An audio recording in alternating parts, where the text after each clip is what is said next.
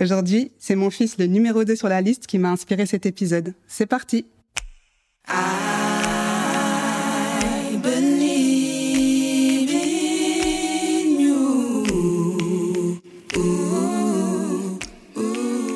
Je suis Kadidia, maman de trois enfants, artiste-interprète, membre du groupe Acapella, et à travers ce podcast, j'enfile ma casquette d'accompagnante pour éclairer celles et ceux parmi vous qui débordaient tellement d'idées à ne plus savoir par où commencer en allant à la découverte de votre fonctionnement et de votre zone d'excellence pour mener une vie pro qui enfin vous ressemble. Cette idée d'épisode m'est venue euh, le matin de la rentrée dernière. Deux de mes enfants se sont levés tranquillement, à l'heure, à la cool. Et puis le troisième, il était encore au lit et je sentais qu'il galérait pour se lever. Et je voyais l'heure qui défilait et il était toujours pas debout. Et la veille, je lui avais dit, si tu te couches pas plus tôt, demain ça va piquer au réveil. Et il m'avait dit, mais non, t'inquiète, je gère. J'ai dit, ok, tu gères. Donc, le lendemain, je lui rappelle cette phrase. Je lui ai dit, alors, t'as vu, ça pique, hein Et il m'a répondu, euh, pas du tout. Regarde. Et il commence à faire un décompte. 5, 4, 3, 2, 1. Et boum, il bondit de son lit, il est debout, et après il me dit, tu vois, regarde, je suis en pleine forme. Et moi, je rigole, je me dis, mais lui, là, c'est le défi qu'il a mis debout. Mais en tout cas, ça a marché.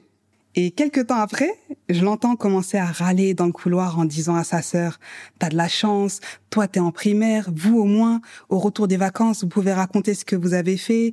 Nous au collège, on va arriver, on va travailler direct. Et il enchaîne, il enchaîne, il est là, il se plaint. En fait, il s'est levé, il a géré, mais derrière, ah, il avait besoin d'un petit sas quand même, un petit sas où il peut exprimer euh, sa galère intérieure. Et puis il me voit passer en souriant et il me balance euh, oui, je sais, je me plains tout le temps, j'assume. Et là, j'ai eu une montée de joie. J'ai dit ah, ça y est, il a capté. Mon fils est grand maintenant. Pourquoi est-ce que j'ai réagi de cette manière-là? Parce que se plaindre c'est bien, mais s'en rendre compte, en avoir conscience et en plus l'assumer, à défaut de savoir comment faire autrement, ça c'est le kiff. Ça paraît bizarre comme ça, mais j'ai été tellement dosée par ce petit mot là qu'il a balancé, euh, j'assume. J'étais contente parce que justement la veille, donc c'est la veille de la rentrée, j'essayais de leur enseigner l'importance de la remise en question. Bon, pour le moment, c'est archi pas leur problème. Ce sont des enfants qui veulent juste vivre leurs émotions pleinement sans se poser de questions. Et là, justement, l'idée, c'était quand même de planter la graine et de leur faire voir l'intérêt de ce concept. Et par remise en question, qu'est-ce que j'entends C'est être capable de reconnaître quand on est euh, complètement à côté de la plaque et euh, de pas se trouver d'excuses et de l'assumer pleinement. Pourquoi? Parce que ça, ça permet du coup de trouver des solutions pour pouvoir se remettre sur sa plaque. Tant que tu t'assumes pas, tu te rends pas compte que tu es à côté et donc du coup, tu trouves pas de solution et tu restes à côté. Le concept en gros, c'est ça. Et là, cette anecdote avec mon fils, ça m'avait fait super plaisir parce que c'est le fruit de plusieurs mises en situation qui ont pu avoir un impact sur ce résultat. Et en plus, je voyais bien que c'était ça parce que il me regardait droit dans les yeux comme pour me dire "Eh, j'ai capté, c'est beau. je sais ce qui est en train de m'arriver, je me vois me plaindre. C'est bon, j'officialise que je me plains et voilà. Et en gros, c'est exactement ça le concept, c'est officialiser ce qu'on est en train de vivre et ne pas le rejeter ou remettre la faute sur les autres ou se chercher des excuses. Et en fait, j'ai fait le lien rapidement avec une autre mise en situation qu'on avait faite avec mes enfants. Un jour, on était, euh, on était assis et je leur ai dit, allez, balancez les défauts de maman, c'est parti, lâchez-vous, donnez tout. sur le moment, je savais qu'ils allaient rigoler sur ma tête et je pense que je voulais aussi mieux prendre conscience de moi à travers eux à ce moment-là. Et puis je savais qu'en m'exposant de cette manière, je leur apprenais indirectement à ne pas avoir peur de leurs propres défauts. Ou, euh, si vous voulez, axe d'amélioration. Appelez ça comme vous voulez, mais vous avez capté. Et du coup, ils ont dégainé, ils ont dégainé, ils m'ont, et ils m'ont lavé ce jour-là. Karcher. Dommage qu'il n'y avait pas les caméras. Donc, dans la liste, tu fais jamais de promesses. En plus, quand tu fais pas de promesses, après, on peut pas te harceler. Eh, j'étais KO quand m'ont sorti ça. On sait jamais ce qui va se passer avec toi demain. Tu veux jamais nous dire? Tu te mets en colère. T'es impatiente. Quand t'es vénère, tu parles trop longtemps, tu parles trop longtemps toute seule. Et ils ont tout donné. En plus, c'est ouf. Quand ils balançaient les défauts, en même temps, ils éclataient de rire entre eux. Ça veut dire, ils se payaient ma tête, clairement. Et moi, j'étais là, j'écoutais et tout. J'étais KO. Et en même temps, j'étais en PLS parce que je savais que c'était ma sauce. Et c'est moi qui avais décidé de l'officialiser. Quand ils ont terminé, ils ont terminé par mes qualités. Et ce qu'ils ont fait, c'est qu'ils ont fait exprès d'en donner une seule. Et après, regardez ces petits escrocs-là. Et après tout le reste des qualités, là, ils ont tourné ça en jeu et ils m'ont dit, ah, t'as un beau coude, t'as un beau sourire. J'ai dit, depuis quand le coude, c'est une qualité? Depuis quand le coude, c'est une qualité? T'as un beau sourire. J'ai dit, donc tellement que vous trouvez pas les qualités, vous êtes allé sur mon sourire.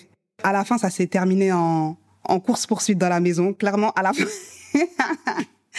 Clairement, à la fin, on s'est poursuivi dans la maison. C'était, franchement, c'était drôle. Et euh, pour en revenir au sujet, ce que j'appelle être à côté de la plaque dans cette situation, c'est cette euh, incapacité à voir ce qui cloche et voir ce qui fonctionne chez soi. En clair, quand on est confronté à ce qui cloche, on peut avoir tendance à se justifier, à rejeter, à être dans une posture de déni.